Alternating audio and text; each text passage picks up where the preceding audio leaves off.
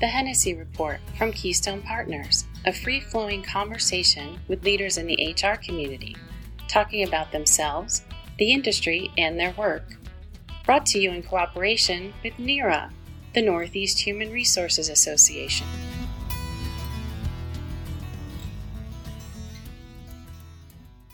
Welcome to the Hennessy Report by Keystone Partners. I'm Dave Hennessy, and today's guest is Carlos Echalar, the CHRO of CDM Smith. Carlos is also the president of the board of NEHRA. And In fact, we start this episode by talking about NEHRA and what he's excited about for the association and the HR function.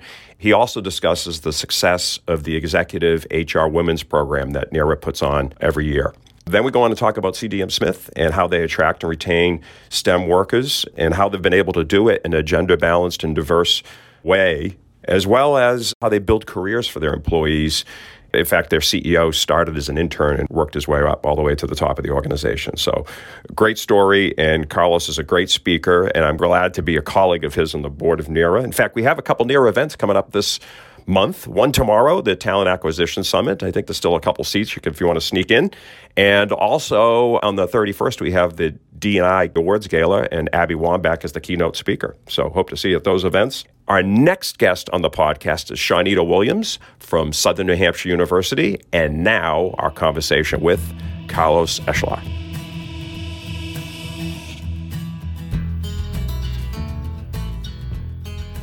Carlos, welcome to the podcast. Thanks, Dave. Really appreciate it. Yeah, here we are in uh, Newport, Rhode Island for our first in person event at NEHRA. And it seems like about two years, almost two years. Yeah, it's incredible. I mean, it's just so fabulous to be able to see everybody and to be able to feel like the communities are getting back together. It's it's great time to be here. It really is. And 350 people, amazing. Uh, great kudos to Tracy and the team getting everybody here and all the HR people that were committed to coming here, of course.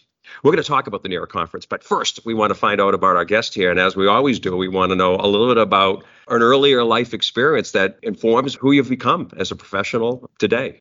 Probably one of the most important impacts in my life was when I had the ability to be able to help support our people overseas. Uh, at one point in time, I had 3,000 people who were supporting the warfighter and trying to be able to do work in Afghanistan and Iraq in a way to be able to protect our soldiers and Marines and military service.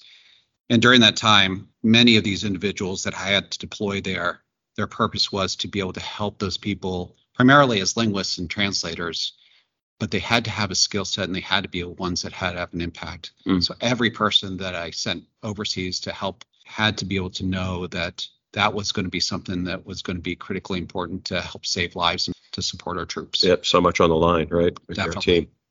That's great. And then going back to the conference here, you had your first role as president of the board and given an intro speech to first keynote, Janine Letford, but you did a very nice intro. And one of the things you talked about is how proud you are of the NEHRA team in the HR community and our membership staying very strong during this pandemic. Really happy to be under your leadership Thank and, you. Thank you. your new presidency. So congratulations. It's a privilege to be able to be part of this organization through the years and now to be able to take on this role is is an honor for myself and the profession. I, I'm really happy to be able to be part of this organization. And actually, you're the fourth president of the NEHRA board that we've had on the podcast. Of course, Ed Hurley Wales, then Lorraine Goff, and Cynthia Ring, and and now we have Carlos Echalar. So great to have you here.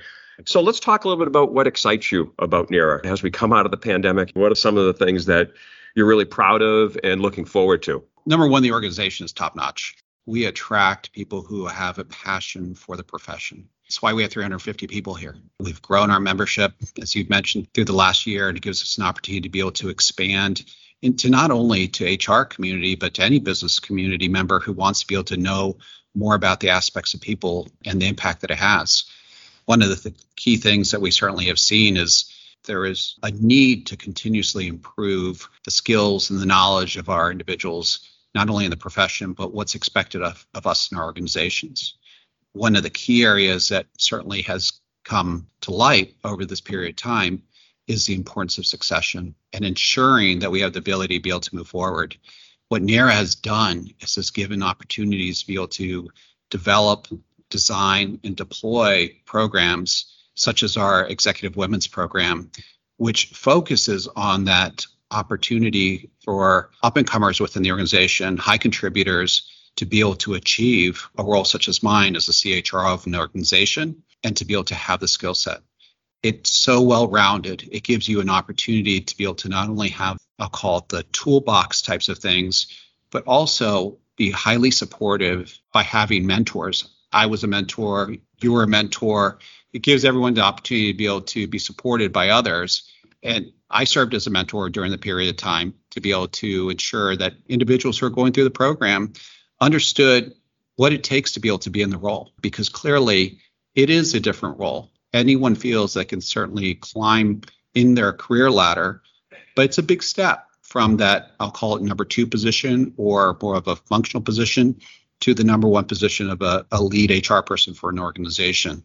And this program, I would say, is a leading program to be able to support those people with all the components that you will not see in other programs across America. In fact, we've even had opportunities to be able to work with other organizations in other parts of the U.S. I think it was the Dallas SHRM yeah. chapter has adopted the the program as well. Yeah. Exactly. Yeah. They have been so impressed by the structure of the program and the delivery of the program and the success of the outcomes of that program. But what I heard from some of our board meetings that almost 60% of the people have elevated to CHRO, CPO positions mm-hmm. or increased their responsibility and role through yeah. the program. Yes, uh, and I think they've taken what they've done and have allowed that to be encouraged to the people who are potentially the next level right. of individuals. So this is an ongoing process, and what they do is they point back to NEHRA as the organization that seems to have the best knowledge of what makes somebody successful as they fly it up into those types of yeah we've had a few of our guests on the podcast who are people that were participants in the program or mentors or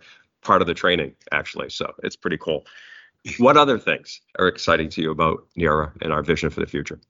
I think one of the things that NEHRA does is it creates communities whether it be a community based on a particular function within hr or a greater community of what the purpose of the role is bringing all the aspects of HR, human capital, talent management, or just a sense of people programs into light that really impact where we should be, which is helping our business succeed for the future. It's not a situation where, oh, we're here just to help HR people. It's we're here to be able to make the organizations in which our members serve be more successful. And I think that is such a fundamental piece in our mission whether it be through networking, whether it be through formal programs, or whether it be informational, just so that they're in the know and are able to apply it sooner. Well said. Well, that's your uh, part time job, right? So let's talk about your full time job. Sure. You are the CHRO of CDM Smith. Tell us a little bit about what you do in, in the world. Sure. I've been very fortunate. I've, I've worked in many different industries over my career, and CDM Smith was one that I joined about six years ago. And what really interests me is once again the mission. CDM Smith is an engineering and construction company. We primarily focus on infrastructure and environmental types of services. We do about 3,000 projects a year with about 5,500 employees worldwide, 125 offices, but we're privately held hmm. and owned by our employees. And that's what gives us the power to be able to do what we want to do as an organization. We are coming up to our 75th anniversary, headquartered in Boston, grew up in Boston. We focus on areas such as environmental, transportation, infrastructure, and working with some of our industry clients. Could you give us an example of what it looks like? Where have we seen CDM Smith work? Practically every water treatment plant around the United States, CDM Smith has been involved in. Wow. You know, the case in Detroit and Flint, Michigan, where they were having the situation a couple years ago. Pipes and yeah, things. Yeah they called us first to be able to come in to be able to help them do that. But right now we're building the, largest water treatment plant in the world in Houston. It's a 1.8 million dollar plant, hmm. and we do quite a bit to be able to help support any type of infrastructure or transportation types of activities as well. In a global so, company, privately held. Wow. Yeah, it's it's a great organization, and our former CEO had a, a common line which I loved was organizations like Google and Yahoo make people's lives easier at CDM Smith, we make people's lives better huh. because water and infrastructure is such an essential piece to everyday life. And as we know from history, wars have been fought over access to water or other types of things. And certainly we bring those things to places that have never had running water. Working on a project right now out in the Southwest with an Indian reservation that has never had running water. You know, I've heard about some of the, the reservations don't have a lot of infrastructure, electricity and water. Right. Yeah, maybe you told me. it, it's it's something to be very proud of to be able to make sure that we're doing it right and that we're supporting the communities where we work and live. Talking about HR a little bit here, culture. What's important to you about the way people work at CDM Smith? First of all, our CEO started out as an intern and he's been with us for 29 years. And he believes that our culture is core to the success of the organization. But what we do beyond our culture is ensure that everybody understands that the core values of the organization are critically important. Collaboration and teamwork doesn't happen naturally. You have to be able to make sure that you're working very closely. I grew up playing sports. When I played soccer for many years, I was one of 11 players, and if I didn't play my position, didn't know my, what skills I needed to have, and how I contributed to the success of the, of the team, we wouldn't have been able to do what we needed to do to win or to be successful. It's the same thing within our culture. Mm. It sounds like one of the values is to promote from within and develop from within. Because I imagine your CEO likes to see other people that started where he is also find that career path he really does. Yeah. And, you know, we are in a STEM field that allows us to be able to do amazing things, but you have to have the right people around you. And you also have to be able to source and be able to get the right skill set and mindset and beliefs. We have a limited pool of candidates to be able to come into our organization, and especially around diversity. We had 110 interns this past summer and 60 of them were women. And in STEM, that is hard to do, right? Yeah. Coming out of the universities and, and colleges and technical programs, the output is about 22, 23% female. Mm. And for people of color, it's about 17 or 18%. So for us to be able to sustain over one third of our population are female and almost a third are people of color is tremendous. How are you able to do it, Carlos? Can you give some people sure. your secrets? you know what? It's getting people introduced to what our company is all about. And once people hear the story and once people get the interaction, mm. they feel that that is exactly what they are looking for. Our CEO constantly says, we hire for careers, not jobs. And we will tell people from the beginning, understand we don't want you to come in here and feel like we're going to hire you for a particular job or a particular task. This is something where we want you to be able to grow and evolve. Mm-hmm. Whatever the generation may be, resonates with that. Really, I, I was wondering. It seems like the trend is the opposite, right? Like we're hearing the trends are people move much more quickly, they come in, they leave. So, what is it that they hear or see that makes it work for you? I think it's respect for the person. I think it's respect for what makes them successful beyond just being inside our walls. So the importance of family, the importance of being able to make sure that we're taking care of our staffs, that they're getting the things that aren't going to keep them up at night so that they can focus on the things that are important to us. So having well-rounded learning and development, having great benefits, having the ability to be able to encourage people to spend time with families and do the things that are important for them. Some industries create a lot of stress.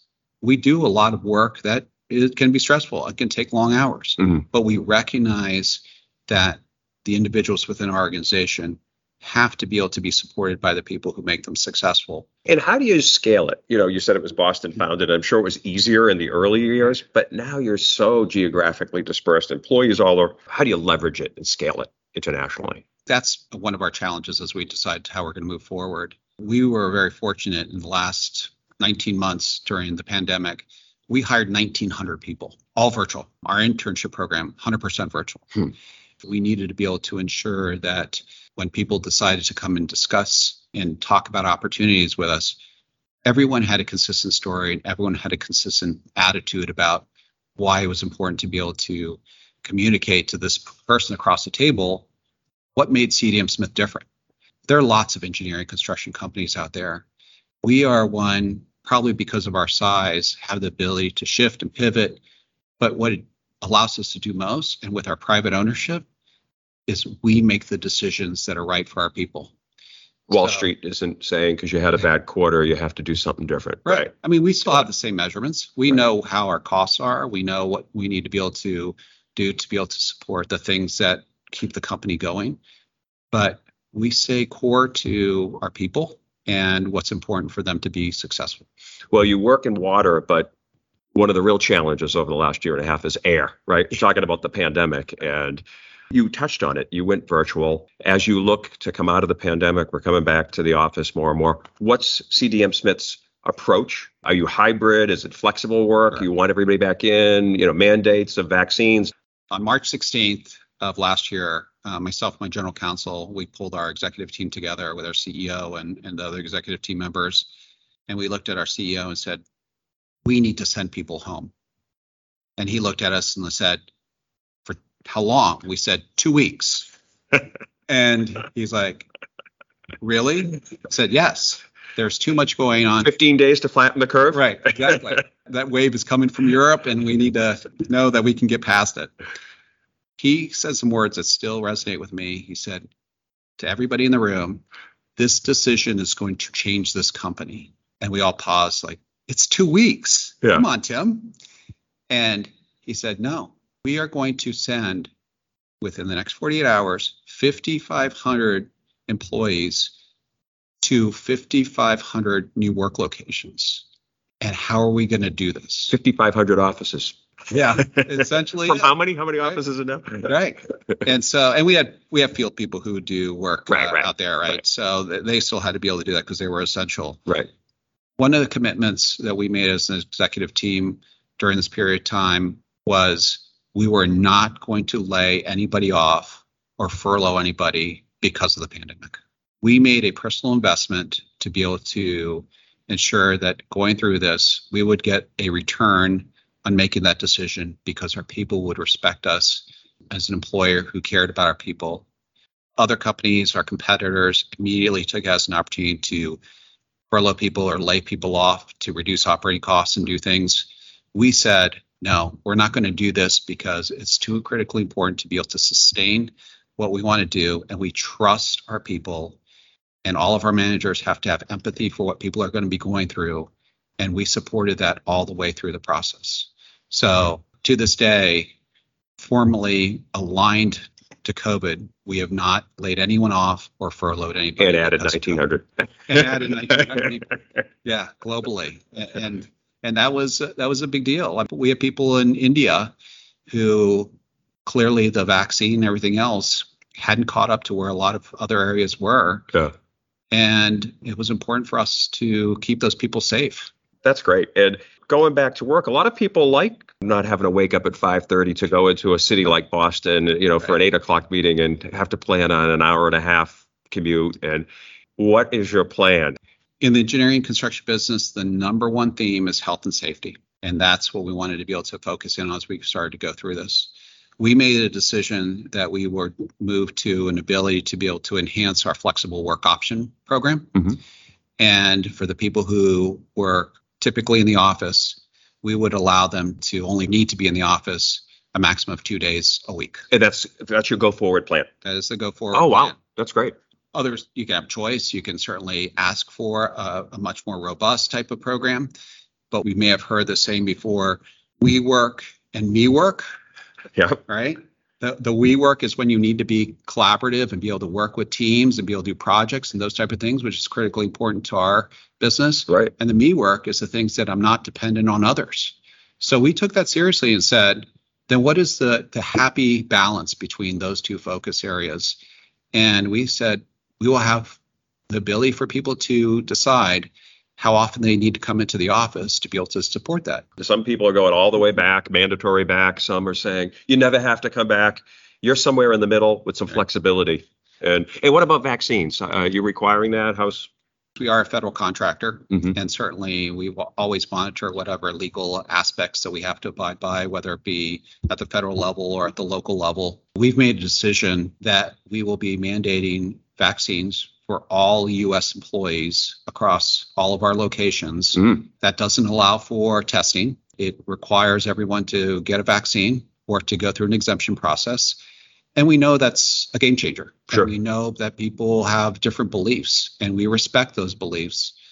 But we also know that we have to be able to make sure that we abide by this for our business. hmm And this is not a position where the company is taking it because of a belief of the company. We are following what the client has told us to do. Right. But on the other hand, we also know that the vaccine does have its merits. We know that it's important in helping the livelihood of others. And so we've continued our communication since the vaccine rollout has happened to encourage people Right. to be greater aware of what types of things are out there. Another job for HR, right? This Yeah. has become managing remote work, managing vaccines. It's all under the function. it's a different form of change management. And so much of the function is required to be able to ensure that your community of employees understands that these types of decisions have to be made at times. Yep. Carlos, I know from working with you on the board that you are somebody that is into information and data and analytics. How do you use that in practicing HR and helping your organization? We all have to have an understanding of what impacts top line and bottom line types of impact. We are a data analytics type of company because of our engineering and, and scientific type of structure. You're already bent that way, right? Right. Yeah. Right. You know, everybody wants to know, once again, the why Mhm. and prove it to me and understand what's happening. Well, from an HR perspective, you also need to be able to apply that to be able to help the business to move forward. Clearly, the number one cost for organizations is the cost of labor. What we want to be able to do is maximize how our labor works. So, by using data analytics and using things like artificial intelligence and our ability to be able to start understanding predictive analysis and understanding the characteristics of how people work and the impact that they have on the type of work that they do. Most of our work is billable work and time with the client. Our ability to be able to ensure that we have the people with the right skills at the right time and be able to perform the work that they need is critically important. But what you need is you need to understand all the characteristics and elements that comes with data.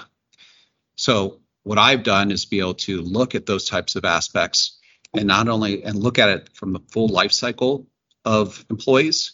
So how do we recruit people? How do we onboard people? How do we take them from hire to retire and ensure that they're going to be successful? And what are each one of those elements that go and the data that supports it?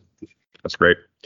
Well, of course, we at Keystone produce the Hennessy Report podcast in cooperation with NEHRA. And here we are at the NEHRA convention. And we have a question from one of our NEHRA members, Lexi Cantor. She runs the HR function at Ovia Health. She said, What was your career path to becoming CHRO? I started out as a technical recruiter. A lot of HR people started in recruiting, right? Yeah. I've got a daughter who's in, in recruiting, right?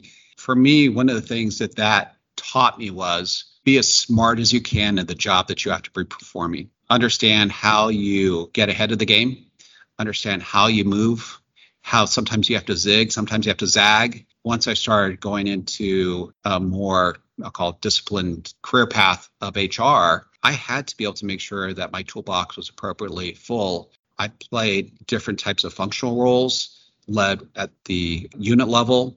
You tried to really reach into the business. Early on, I worked for TRW, and TRW had one of the best HR organizations Ah. in the United States. Hmm. I started out with a lean and mean type of mentality. Started out as an HR manager, had over 2,000 employees just to my myself. And the success of that really came from depending on my colleagues and others to be able to, to do what needed to be done. But also, my managers were super smart. They knew how to be able to handle things. And when they needed me to be able to get them through the challenging things or the strategic things or the things that needed to make them more successful, they would come and knock on my door and we would have a conversation of how to be able to do that. That is stuck in my head all the way through. So when I go through and I'm developing my team or or supporting the importance of how we deliver our programs to the organization, it's all about making sure that you understand who's on the other side of the table and be able to grow in that. And I've seen several of my former colleagues as well as people who have worked for me who are now CHROs. Yeah. In fact, Karen Anderson was um, on our podcast, one of our fellow board members, and she said the same thing. That's one of the proudest things she has in her career is that people that have worked for her have become head of the function. So Yeah. that's great. If you could write a letter of career or professional advice to your 25 or 30 year old self, Carlos, dear Carlos, what would you write? Always remember the people around you to help you be successful. It's the team sport, Yeah. whether it be from your family and friends to your colleagues.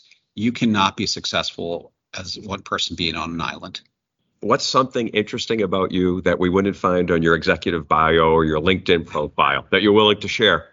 I was a spinning instructor for 15 years. I didn't know that. Yeah. Wow. And, and it was probably one of the not only rewarding physically and mentally, but it was one of the best jobs that anyone could have because you could have an incredibly hard class. You can yell at people. You can tell them that they're slackers. And then at the end of the class, they thank of the only places you can do it. And you get a good workout out, out of it too, yeah. right? And you get staying fit. How do you stay fit now? Do you still get on the bike? Is that still your thing or is it? I do. I'm a big cyclist. Yeah. Uh, I probably Peloton 25 plus days a month. Yep. I push myself hard and I I know that it's important. And it's not only important for physical, but it's important for mental health. Absolutely. I mean, right. our communities and what we're going through right now, mental health is such an important factor and, and we need to encourage wellness across the board. So we have to be champions for that and we have to encourage all of our leaders to be champions as well. And if you could go to dinner with any person who you've never met before, who would it be? Benjamin Franklin would be one that I would love to be with. You know, that would be my answer too. Yeah. I mean, what a life. I mean, he did everything. you could always bond to something that he did during his his time and he was one that didn't take anything for granted he always wanted to improve he always wanted to look at ways to be able to encourage others to be more successful what a great man and certainly one that i think if you don't know him you should read more about him Yeah. Great founding father. Carlos, so great to have you on the podcast and congratulations again. well thank the you new president of the board of NEHRA. thank you Thank you for listening to the Hennessy Report from Keystone Partners. Be sure to subscribe to listen to all of our conversations with leaders in HR. Go to KeystonePartners.com and click on the podcast button.